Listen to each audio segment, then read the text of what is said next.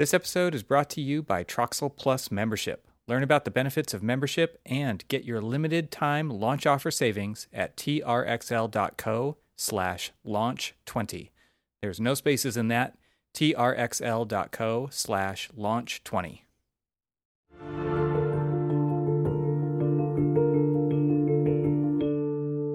Welcome to the Troxel Podcast. I'm Evan Troxel.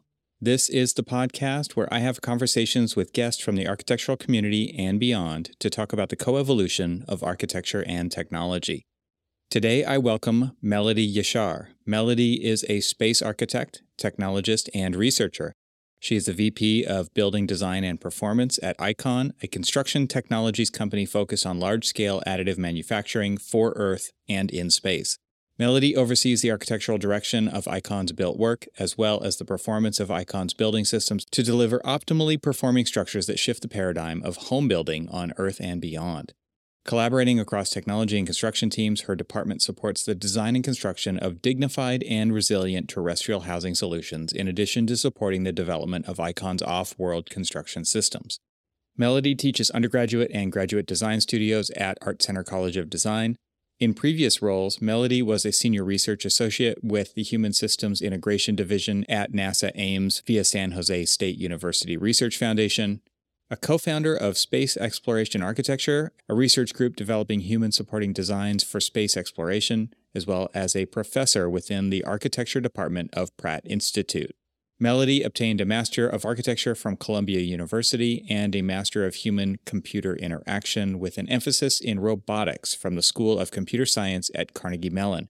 She geeks out on new material and fabrication technologies. She likes tiny robots. She would like to visit the moon, though not yet Mars, in her lifetime. In this episode, Melody and I discuss her Earth and space architecture, the glacial pace of traditional architecture, and Melody's frustration with that. Her work on competitions for NASA that led to her trajectory as a space architect, B I M on Mars, how she got connected to Icon, her work at Icon, leading the architecture and building performance team in three D printing, Icon's strategic partnership with Lake Flato and Bjarke Ingels Group on three D printed houses and larger housing developments in Texas and other locations, procuring building permits for three D printed housing, an upcoming universal housing prototype competition, and more. So without further ado, I bring you Melody Yashar.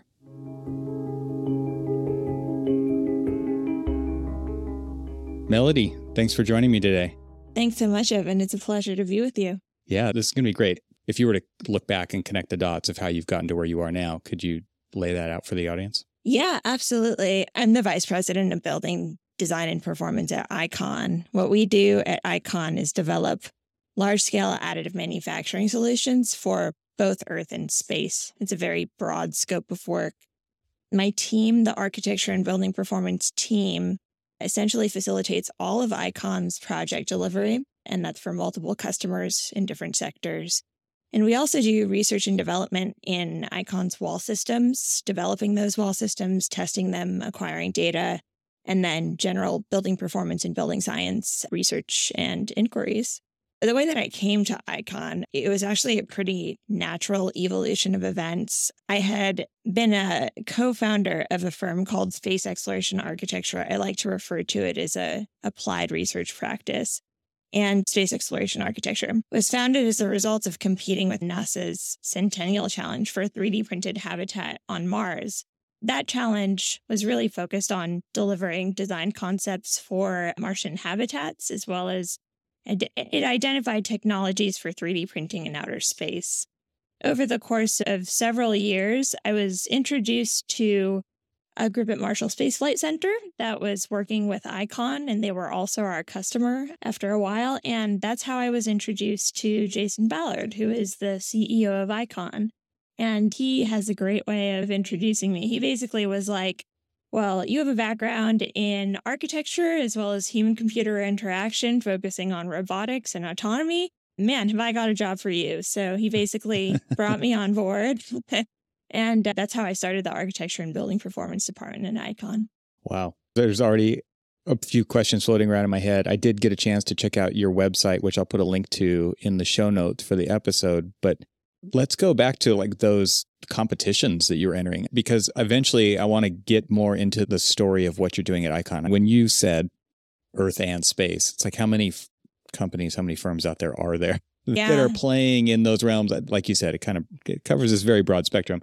And so I think we will get there, but let's like the where the genesis of this whole thing started, like what drew you to compete in those competitions that you were designing for? Was it a curiosity about specifically building in space and that this allowed you to do it? Or was it something that came from even earlier? Oh, I love this question. The fact of the matter is that I was working as a, let's say, we now refer to it as a terrestrial architect. So I was doing day-to-day architecture in New York for a number of years. I was extremely underwhelmed and really frustrated by the amount of coordination and the just general like glacial pace in which coordination was happening. So I recognized that architecture was not working out for me. There was something that was deeply dissatisfying about workflows, both technological, software-based, as well as the soft skills, the kind of people skills that are relevant to architecture, the position of architects within traditional contracting mechanisms, like all of this felt like mm. it was really ripe for disruption, in my opinion. Mm-hmm. The competition actually was something that was done on nights and weekends by myself and a few former colleagues from Columbia University. We literally did not have any pretenses or ideas that this would become a full-fledged career, but mm-hmm. like we all had day jobs. And so we submitted to the NASA competition and didn't really think anything would come from it, but we ended up winning first prize and beating the European Space Agency as well as Foster and Partners and multiple other larger wow. bureaucratic firms. So there was something there, and we started to receive phone calls shortly afterwards. And those are the origins of space exploration architecture in so many words, and it launched a space architecture career and research practice ever since. You say there was something there. Like, what do you think it was that set you apart from these other huge names in the industry? Was it coming at it from a fresh new perspective, do you think? Or what was the differentiator for you guys that if you were to look back? Is there anything you can pull out of there? I think we were a little bit more, let's say, more aspirational than other groups. Mm. We actually knew what NASA's expected answer or solution would be, because this is a problem. Like the idea of an in situ, or let's say a locally produced and manufactured three D printed structure is something that NASA has been researching and looking into for decades.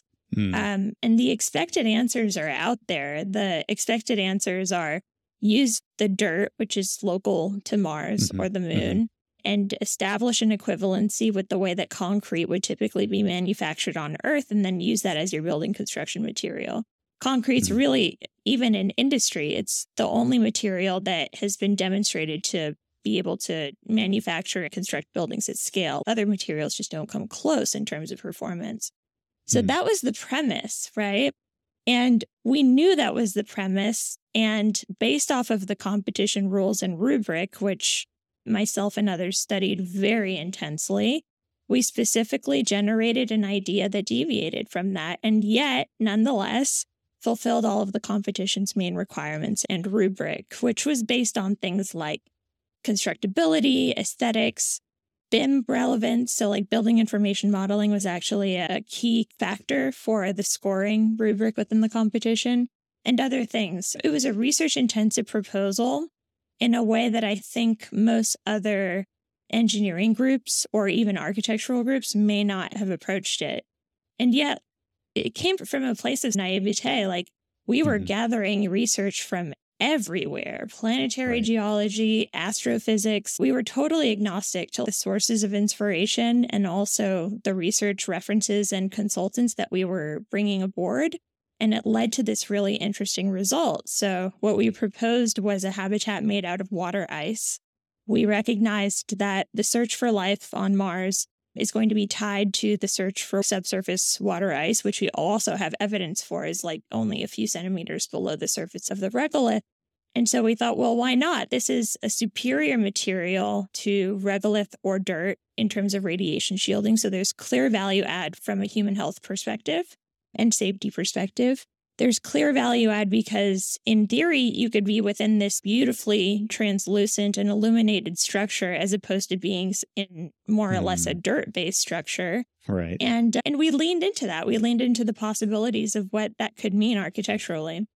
That's a really cool story. I can only imagine maybe you can build out what it was like when you heard you won. Yeah. Um, let's see. It was uh, the announcement for the phase one competition was made.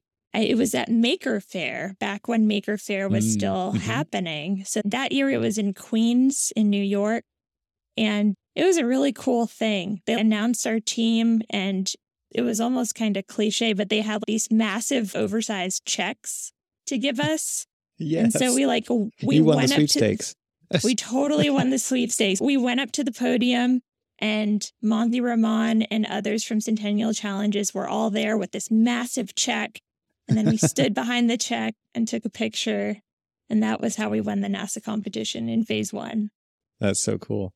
Wow. And so that was the beginning of the new path, because you were saying you were frustrated with traditional practice and the glacial pace of everything that happens in that, right? Not even like projects, but just moving up the corporate ladder. How long does it take? How long do I need to be in this position until I get to the next position? And what do I need to do to get there? And people don't have answers to these questions. And, you know, I think a lot of people can relate to these kinds of feelings, right? And so now there's this new path that is opening up, this door that's opening up. And how do you decide to follow it? How do you actually start to commit, I would imagine, I'm guessing here, more of your life to this path than the other path, because there's a transition that you maybe sense is coming? Yeah. The fact of the matter is that it's not like I had a crystal ball to know that this is where it would lead me. But the reality was that the project was so compelling. Mars Ice House, the project, the one, was so compelling.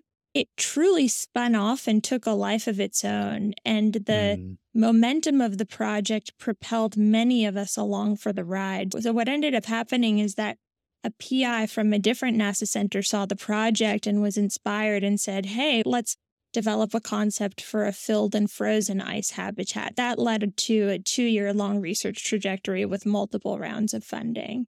And what does then, that mean, filled and frozen? Like molds so, kind of a thing? Basically, if you can imagine an inflatable membrane, mm. instead of it being a three D printed structure that's robotically mm-hmm. constructed, basically the membrane would deploy as an inflatable and mm-hmm. you would fill it up just as you would a water balloon, so to speak, mm-hmm. and it would freeze. Nice. So that was the concept for Mars Ice Home. Uh, it ended up being the iconic project for NASA Langley's centennial anniversary for the center. So it got quite a bit of attention. And then again, what ended up happening is that project had so much momentum. There were synergies developing around the project.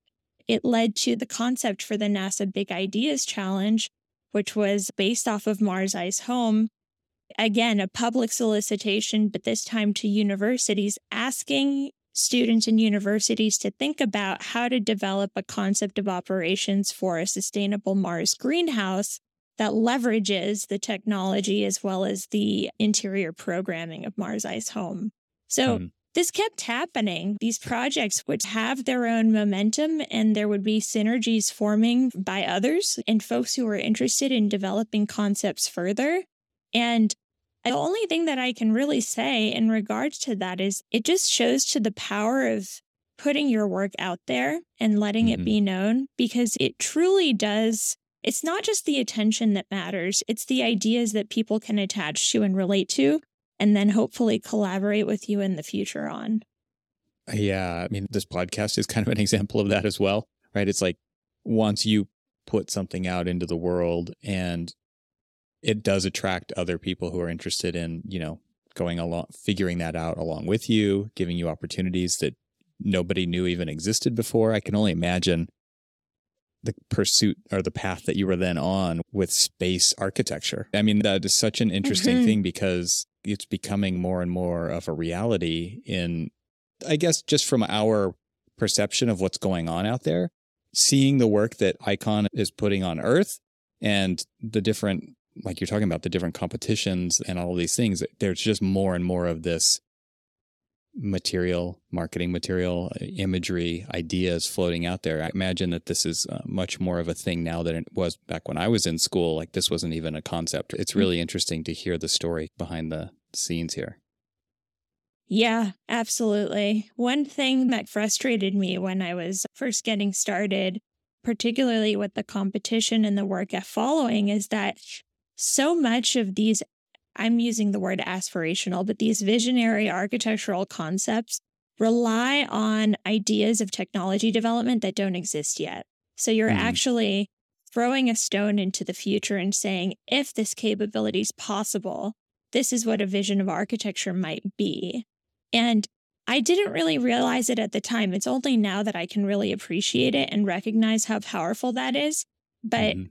designers and architects in particular are able to set that vision much earlier on for technology development to follow. And it's been demonstrated again and again, not only in the work that I did with Space Exploration Architecture, but the work that I'm doing now with ICON and with our current NASA customer, and the way in which we have received our funding for our current award supporting development of technologies on the lunar surface. All of that, too, it began with a visionary and schematic concept, which we initiated, not mm-hmm. which NASA asked for. Mm-hmm. So it's really the design vision, it's really the architecture, and really the idea and the concept of living and working in space, which propelled everything forward in terms of the technology development. So I think architecture is uniquely situated to be able to contribute to those kinds of discourses and set the direction for technology as well. It's like watching sci-fi movies from the late sixties and seventies where they were putting these ideas out there, and now those are actual yeah. things, right? Yeah. That's the closest analogy I can come up with on the fly here, because it's true that this kind of vision casting, future casting of technology, ways that we communicate through devices, you know, pieces of glass in your hand. I mean, these are all examples of things that we've seen for the last forty years, and now here they are. And it's like those ideas shaped reality in the future. I don't see this as being any different than that. Yeah. No, I think you're absolutely right. The other thing is that a lot of our competitors on the engineering side and the hardware development side, even the software side, are not necessarily thinking about the application of their work. So there's this mm. chasm between design mm. vision versus the applications of technology. And more often than not, those technologies are being developed separate from applications. So as far as we can bridge that gap, I think it's going to get us further faster. That's why I always encourage designers and architects to be working hand in hand and collaboratively with engineers as well. Mm-hmm. Totally makes sense. I, there is another success story that works in the opposite way, which is, I think it was when Steve Jobs announced the iPad. And I'm sure this wasn't a completely true statement, but he said something like, I don't know what you're going to use it for.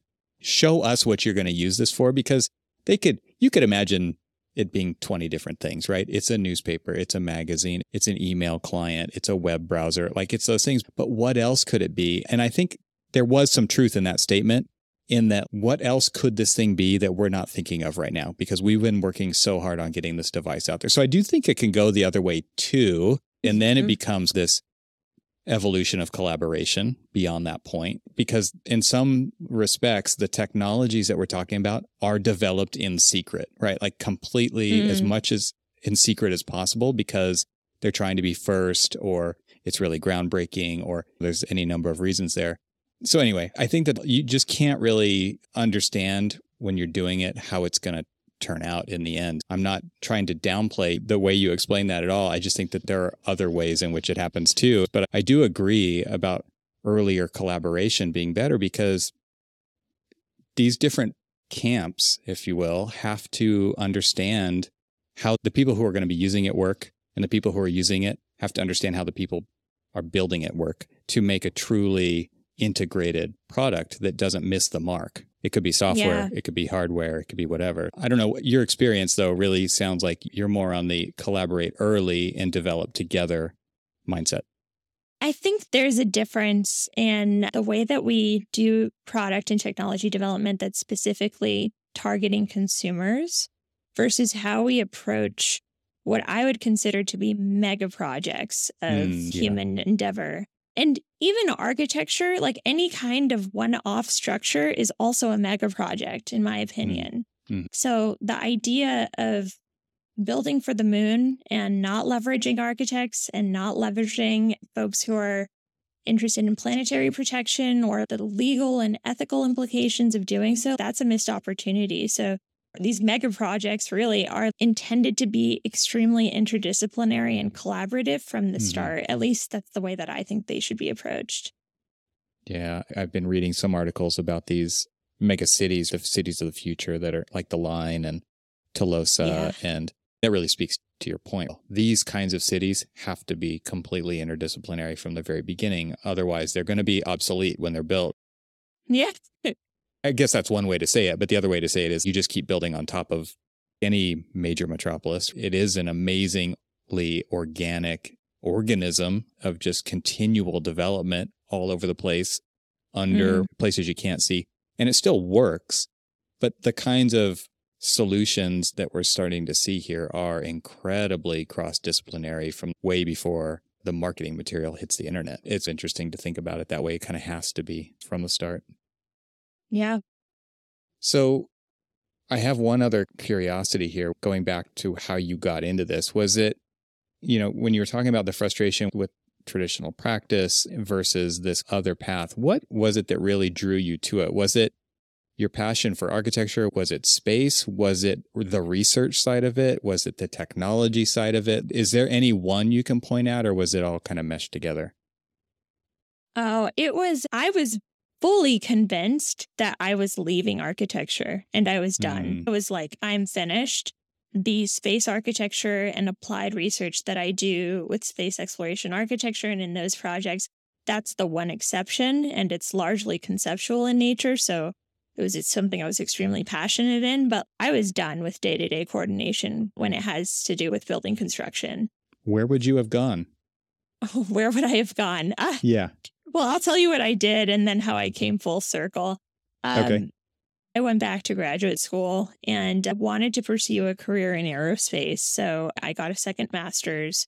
After that master's, I applied for a research grant at NASA Ames via my program. And then very fortuitously, I received that grant and I was given a full-time offer at NASA Ames as well. So I was doing research in a lab that was focused on human systems integration, but particularly looking at the relationship between people and machines and how people interact with autonomous systems. Mm. That was it for me. I was like, this is my trajectory from here on forth, and the space architecture will just be something that I take on as passion projects as they come, and that's mm. it. The thing is, even though a lot of the low Earth orbit commercial space stations have strong customer bases and have good business cases for what they're doing, like planetary applications on Mars, there's not a huge customer base for that yet. Like, let's be honest, right? So it's a ways out. And I recognize that everybody who I was speaking with, both at NASA and elsewhere, was aligned. They were like, let this coast, continue to develop it and see what happens. But then I met Jason Ballard. And then via our shared customer at NASA Marshall Space Flight Center, basically it all came for full circle. And when he mm. offered that I come and start an architecture department at ICON, I recognized it was bridging multiple loves and multiple interests of mine, but doing it from a different perspective. So I was able to rethink the way that construction happens. We're able to develop our own workflows that make sense for our construction process and for our build process and our technology. And um, even though the typical frustrations that have to do with schedule and timeline and budget that everybody encounters in building construction, those are things that we face as well. We're just able to do it from a slightly different lens and from a slightly mm-hmm. different perspective because, number one, we're the technology provider, but also we take full responsibility for design build, which is a very, very different place to be than a designer who's handing a project over to a contractor or an owner, as an example. It totally. I had my own design build company with a partner, and I can't echo your sentiments enough, where it was like we were designing it, drawing it, and building it, procuring all the materials, means and methods, everything. Mm-hmm. And so the drawings are different for that kind of a like the whole process is different yeah. because it's different, right? It doesn't have to be the same because you're not handing it off to an entity that you may or may not trust. It was very different there in that scenario. So I totally get that. And I guess just to set a little bit of history here, I'm guessing it's Icon Build, right? Like this is a construction company, but I'm wondering how they were also tied into NASA to tie up this thread here of how you guys came together. Yeah, yeah. The missing link, what happened next. Essentially, as part of the three D printed habitat competition, NASA was identifying leading companies and also research institutions that represent the state of the art in large-scale additive manufacturing. Mm-hmm. I was actually okay. working with a competitor of ours at the time, and we were very successful. We can't name them, right? I tend not to name. I tend not to right. name names. We were very successful in the three D printed habitat competition. The thing that was unique about the competition was that it was not only soliciting what they considered to be virtual design, so basically architectural concepts, but they were also asking for construction demonstrations as well as testing of those samples and, and printed specimens. So Icon was a finalist in the competition. My prior collaborator was a finalist in the competition, as was I. And that was how we were able to connect with the Marshall Space Flight Center team. And they have continued relationships with other finalists within the competition as well. It really was a kind of like accelerator and incubator to identify who within the large-scale sure. additive manufacturing industry overall. So it's been a very successful program. And I owe a lot to Monty Rahman, who was the program manager for Centennial Challenges for that. She's really supported my career as well as Icon's career quite extensively. So was Icon doing terrestrial projects as well, other habitable projects before or during the same time they're getting vetted by NASA to possibly produce these on Mars? Yes, yes, exactly. So Icon was co-founded by three individuals, Jason Ballard, Evan Loomis, as well as Alex LaRue. And it was, oh man, some years ago that they produced the first permitted three D printed structure in the United States. We also have reason to believe that was the first permitted three D printed structure in the world.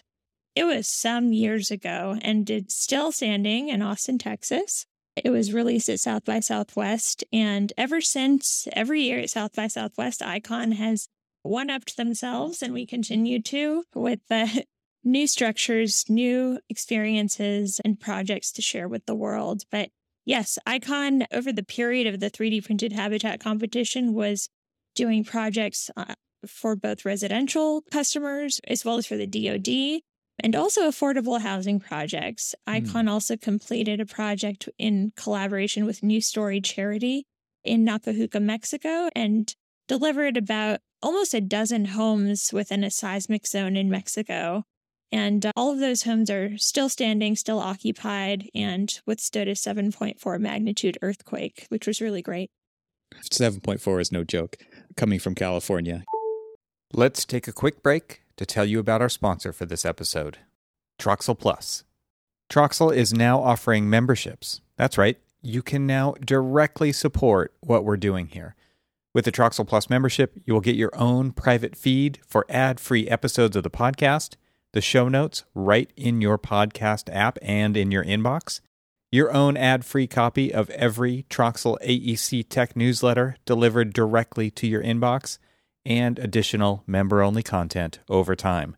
For a limited time, there's a special launch offer. Get twenty dollars off your first year when you sign up today. Go to trxl.co slash launch 20. That's all one word. There's no spaces.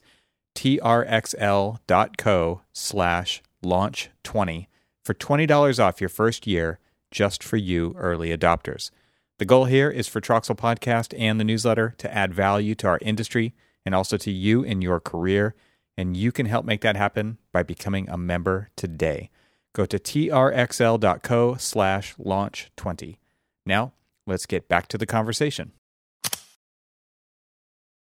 So, like you said, it was kind of an incubator of sorts. And so now you guys are off to the races here in the U S and I'm sure in other locations as well. Can you talk about some of the projects that you've been involved with that are really pushing the state of the art in three D printing? Yes, absolutely. I'll mention our largest project to date and the one that is active in construction right now. We're collaborating with Lennar, the home builder, on a project in Georgetown, Texas, which is just north of Austin, on a one hundred home development at a site referred to as Wolf Ranch. So what we've done is basically we brought in the Bjarke Ingels Group to help us on the design of this project. It was highly intentional to pair what we consider to be one of the greatest world-class architects in the world, who would never work with a production-scale builder like Lennar, on a project that is intended to show economies of scale and the possibilities of additive construction for a development of this size.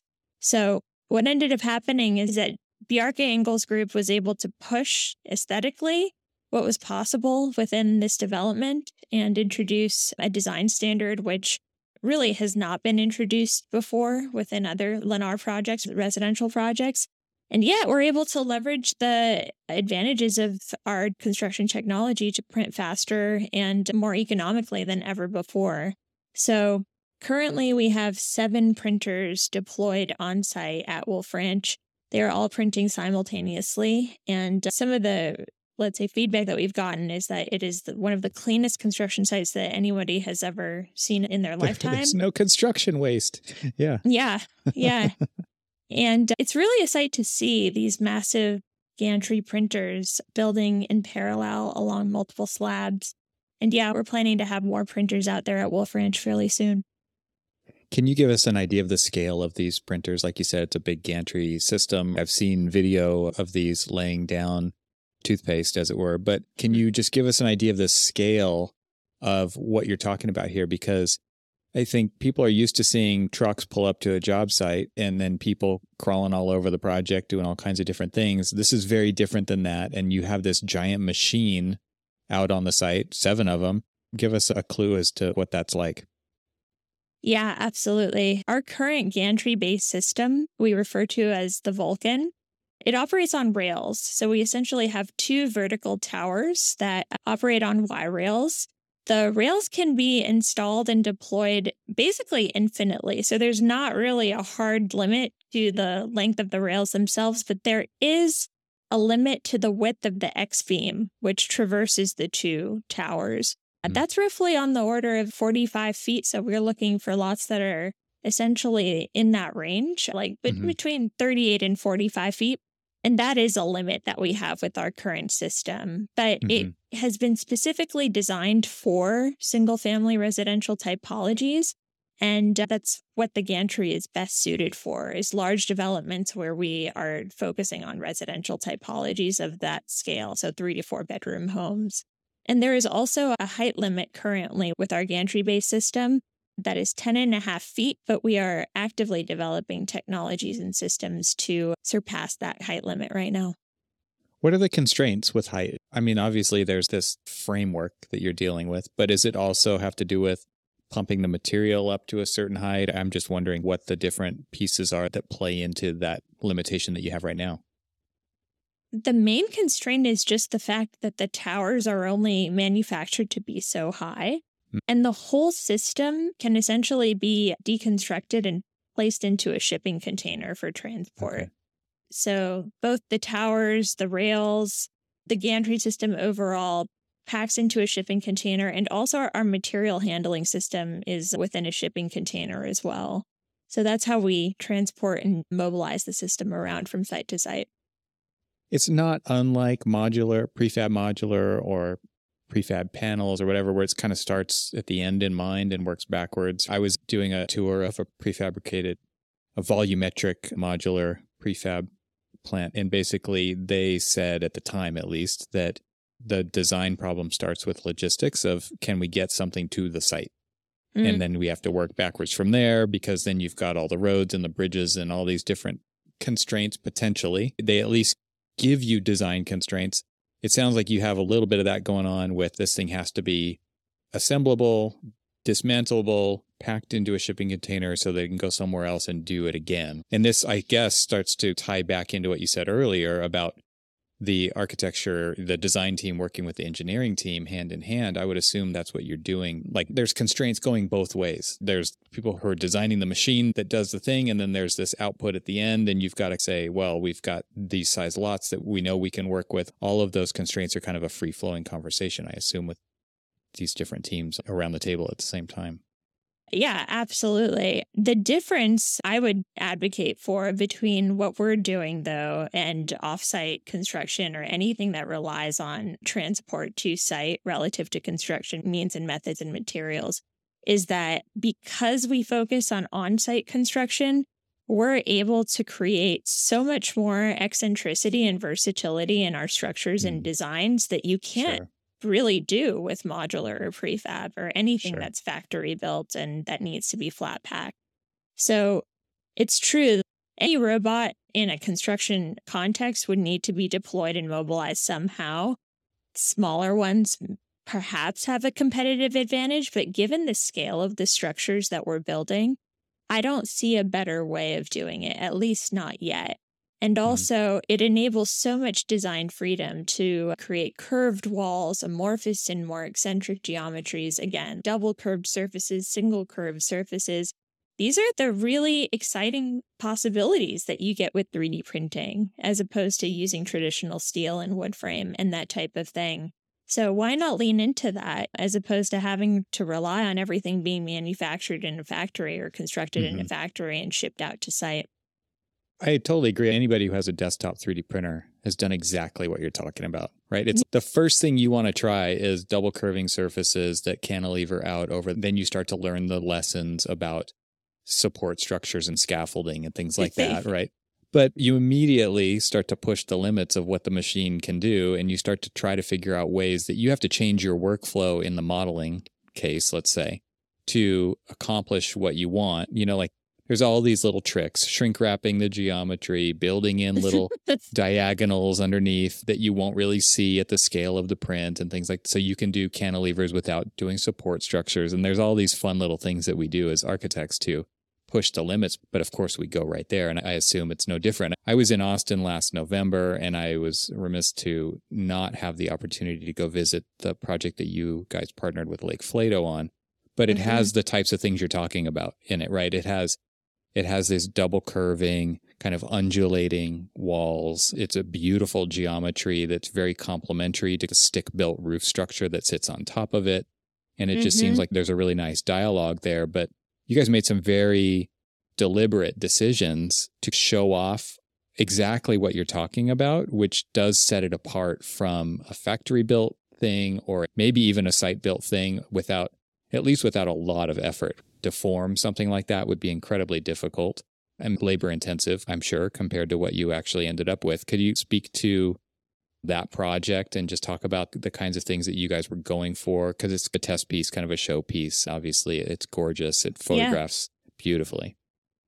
Yeah. So House Zero is the project we completed exactly a year ago, actually, in collaboration with Lake Flato. Our prompt and our brief for the project was design the most beautiful home that could only be constructed through three D printing. So optimize the design specifically for three D printing.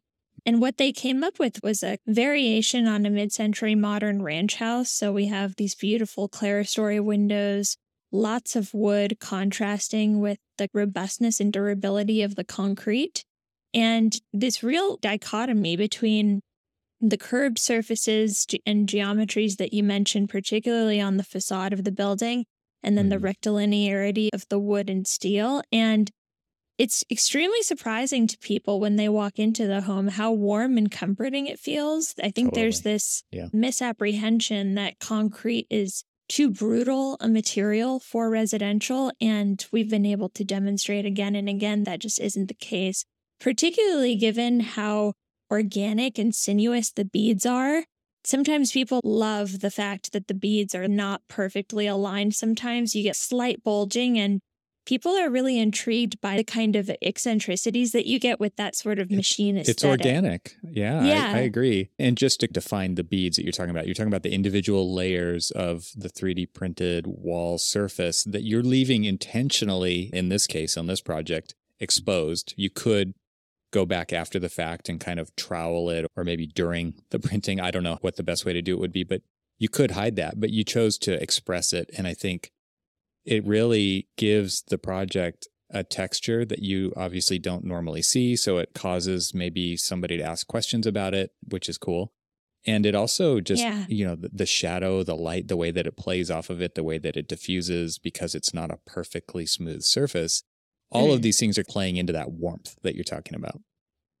I tend to think so. Yeah. The beads themselves provide an amazing amount of texture. They play off light, just as you said.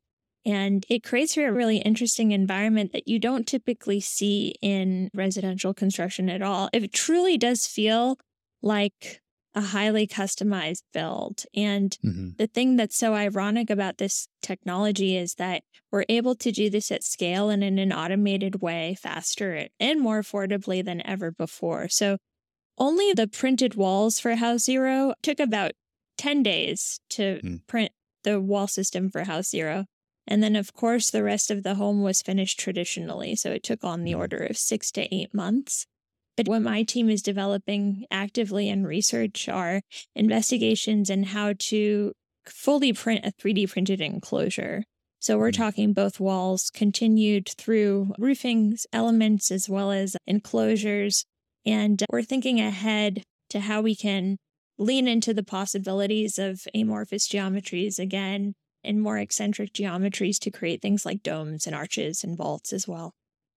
It seems like a natural path forward. I'm even thinking back, I don't know how familiar you are with Nader Khalili's work mm-hmm. with CalEarth and the, yeah. what did he call those? Like super, I can't remember the word. that Super that, Adobe? That, super Adobe, that's it. I was actually involved in one of those projects as a seed storage building on a college campus in Southern California. It was the first permitted one built, and it was funny. I would like to get into the more practical sides of this construction type with you if time permits, but it's like the city freaked out about it, right? They didn't they didn't know what to do with it. They didn't know how to inspect it. And because of all that, and it was in L A County, they had to have yeah. a foundation system that was like three times the size of a t- typical foundation system and three times the size of anything that Khalili had done before. But that's what it took to actually get it built. And so the permitting side, like what do these jurisdictions do when you come to them with a project and an opportunity like this? Are they accepting of it, or they're obviously risk averse? How does that all play out? Because you guys basically are doing R and D in public here at some level. Obviously, mm-hmm. lots of testing goes into this, but there's still long-term hypothesis playing out over time, right, with these kinds of structures because we haven't had them for a long time. And at the same time, you can look in other places on Earth and you can see buildings built out of dirt that are still standing through the test of time over thousands of years, right? So it's like, right. it's not that foreign, but at the same time, it's not the normal. And so therefore, there is risk aversion to that kind of thing. I'm just wondering what your experience has been on that side, on the practical side of actually getting these things built. There is no building code that addresses three D printed construction whatsoever. It just doesn't exist, at least not yet. What has happened on the regulatory front is that the International Code Council Evaluation Service, as well as U L, have developed their own appendices specifically for three D printed construction. And they've done that in large part because of companies like Icon and other competitors mm-hmm. who are really gaining a lot of traction in the market. So we are working to comply with both of those appendices and standards. We have all of the testing and data relevant to those standards. We're also working with them to continue to develop and advance what those standards and appendices are. Sure. That's kind of in your best interest. Yeah. Yeah, absolutely. And they all kind of take precedent from one another. So the Department of Defense has done quite a bit of work with us, and they are developing their unified facilities code specifically for three D printed construction. And whenever we do a project with them, there's new things that we learn that go into their U F C code, and it continues to iterate based off of the things that they learn from us and that we learn from them. There's definitely a call and response that goes on there. But in regards to permitting within specific jurisdictions, we have not had much issue, quite frankly. The way that this works is that we were basically following a provision within the I B C, which specifies that if you can demonstrate that alternate means and methods and materials of construction are structurally sound based off of the judgment of a building inspector, then that's sufficient for the building to be permitted. So to date, we've been successful in, in Austin and uh, various other locations in Texas, in Mexico, and in other states very soon. Hmm. Cool. As an architect doing traditional buildings, I have this question for you that I'm sure has come up before, but this idea of laying down all these different layers of cement on top of each other. And I would assume you're trying to do what I would consider a continuous print of the walls, right? So that there's no stopping and curing and then starting up again and those kinds of things. Is there a cold joint at every single layer of this? And how do you deal with that from a waterproofing? So this is like the total practical mm. architect question, because in traditional concrete construction, cast in place concrete construction, if you do these separate pours, you have to deal with that layer where that happened. So is that happening, or how is it working with waterproofing with this kind of construction? Because I'm sure a lot of people see these and they ask that same question, whereas it's very different from applying a surface to the outside of the building that's continuous after the fact, because you're intensely expressing those, right? Yeah, yeah, that's a great question. So we're extremely conscious of the lift time that goes from layer to layer. There's a mm-hmm. balancing act that goes into how we develop the material, how the material is engineered, and then what the rheology of the material is based off of the ambient conditions at the site, but also the size of the print and the time it takes the material to actually flow through the nozzle based off of the mm. size of the structure. So we're conscious of all of these parameters, and it's something that we're monitoring very closely as we go. So in the off case that there's something out of our control, like it's raining, you know, we're still building mm. out in the wild, we do stop construction and then there is a cold joint. But in any event, we're very conscious of these kinds of constraints, and we do our best to make sure that what we're building is sound and that we're not going to face any issues later on. Some of sure. what we do, like what we're doing at Wolf Ranch, is we actually apply a block filler to the exterior of the facade and the wall system.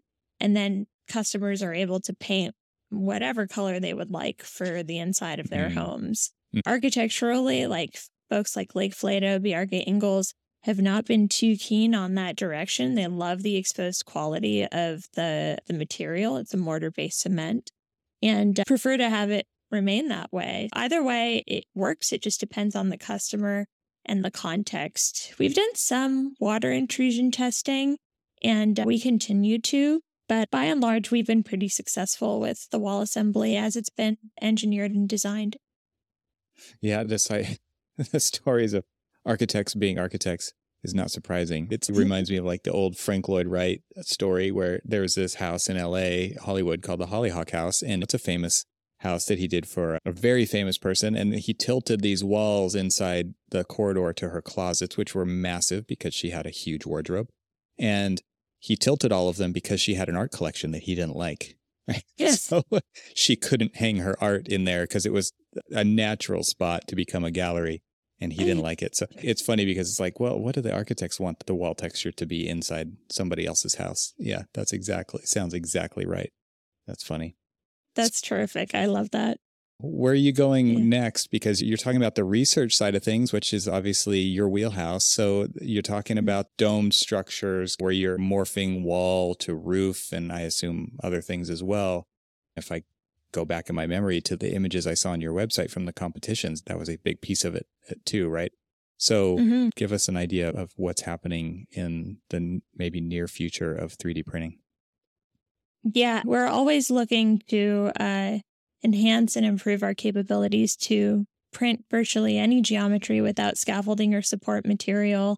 We have a couple of initiatives supporting that trajectory. In particular, it's domes, arches, and bolts, and developing both the technology as well as construction sequencing operations to support how we create those specific geometries. So I'm very excited about that. We recently mm. finished a pavilion, actually. It's a stage and performance area at the Long Center for Performing Arts.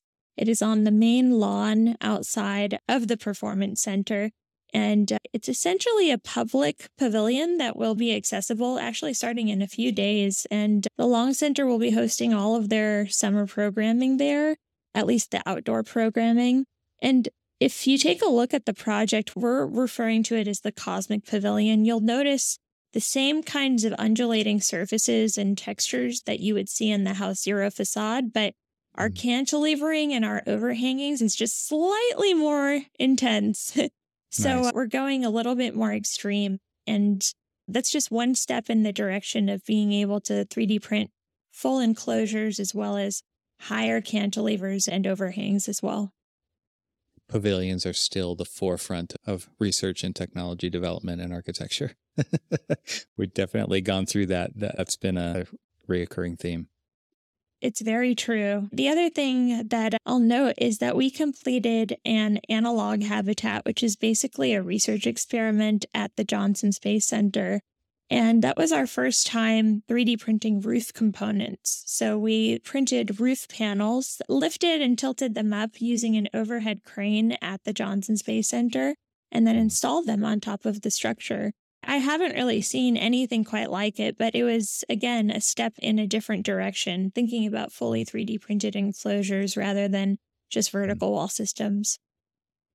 And I would assume some of the other directions that you're going to be going is obviously higher, bigger. These are all things that are being figured out as you go along as far as the next scale of objects that are able to be three D printed.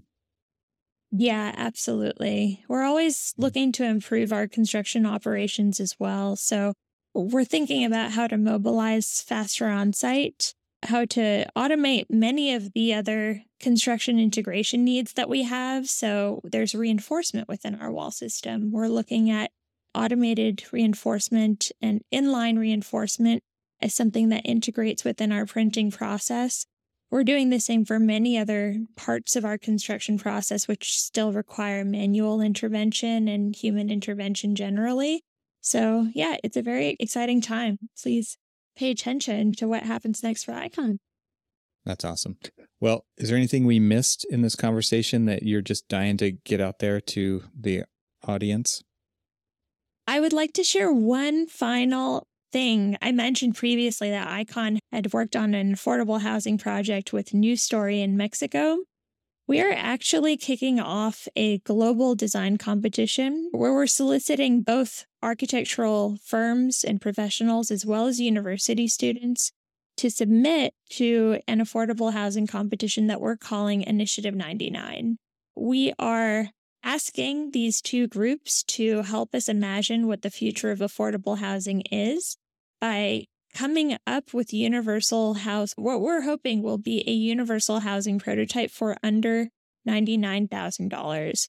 That is just for the construction materials and finish of the house. That does not include land purchasing or anything else of that nature. We're at a point where our technology has matured and our construction operations have matured to the point where this is something that is extremely feasible for us. We can print three homes on a single test bed, or print bed, I should say.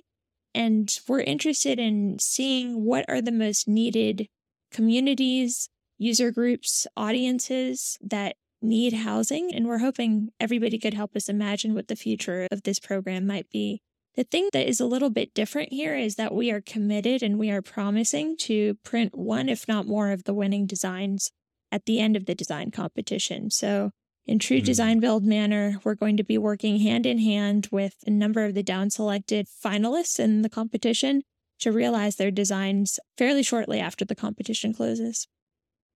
I have to share a personal story now that you've mentioned this. This is fantastic. And I don't think I've shared this on this podcast before, but when I was in high school, I was in all these R O P drafting classes. It was like a, I forget what that even stands for, regional, occupational, something. And it's basically doing the prep work for what I thought was going to become my architectural career. Turns out it was completely different than what I thought it was going to be when I actually got into architecture school. But we did drafting. We drew residential homes, and I entered a competition in this R O P community that we had in Southern California, where the school that I was at had R O P architectural. Another school had R O P construction.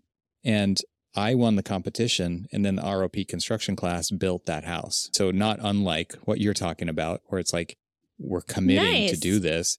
And as a high schooler, I can't even tell you what that did to me, mm-hmm. right? It was incredible. So for those people out there listening and thinking, I could never, like I was, I was a sixteen-year-old kid. Like I could never, literally, and it happened.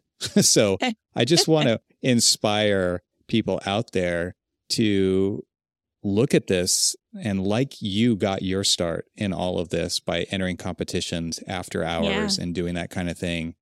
Yeah. Seriously consider doing that. You never know what's going to happen. Like you said, you thought there was no chance you were going to win, and you won. I thought the exact same thing. So as a high schooler going into architecture school, now this is not maybe a project that I would put in my portfolio or anything, knowing what I know now, but still, it was a big deal to say, I've drawn a house that got built. That was a big deal to me. I can only imagine, and it doesn't matter how old you are, and it doesn't matter what you're doing now, that this could be a huge opportunity. And so it's really cool to hear that you guys are, it's not just an ideas competition. It's not just the kind of thing where we're going to take all these ideas and then use them for our own thing later. No, we're going to build your idea that you come up with. Obviously, there's going to be a process that happens after the design part of it to actually right. make it a real thing. But still, like, this is a huge opportunity. It's so cool to hear that. And it just reminded me so vividly of something that's happened to me in my past that I had to share that, because I really want to inspire people to take it on. I love that. That's such a great story too. Desktop three D printers are so ubiquitous now, but architects and designers don't have access to this technology. I mean, it, architects and designers don't have access to much construction technology whatsoever. Mm-hmm. So I'm hoping this competition will really open up that landscape to be thinking about construction technologies in a new way. And I, I really entreat everybody to take a look at our website. It's initiative ninety-nine dot com, and there will be more information there very soon. Cool. I'll definitely put that link in the show notes, and to follow along with you and Icon on social media and the web. And Melody, this has been a fantastic conversation. Thank you for having it with me today. Thanks so much, Evan. It was a pleasure. Thanks to our sponsors, and thanks to our members this week. Find out how you can become a member at T R X L dot co. And I'll talk to you again next week.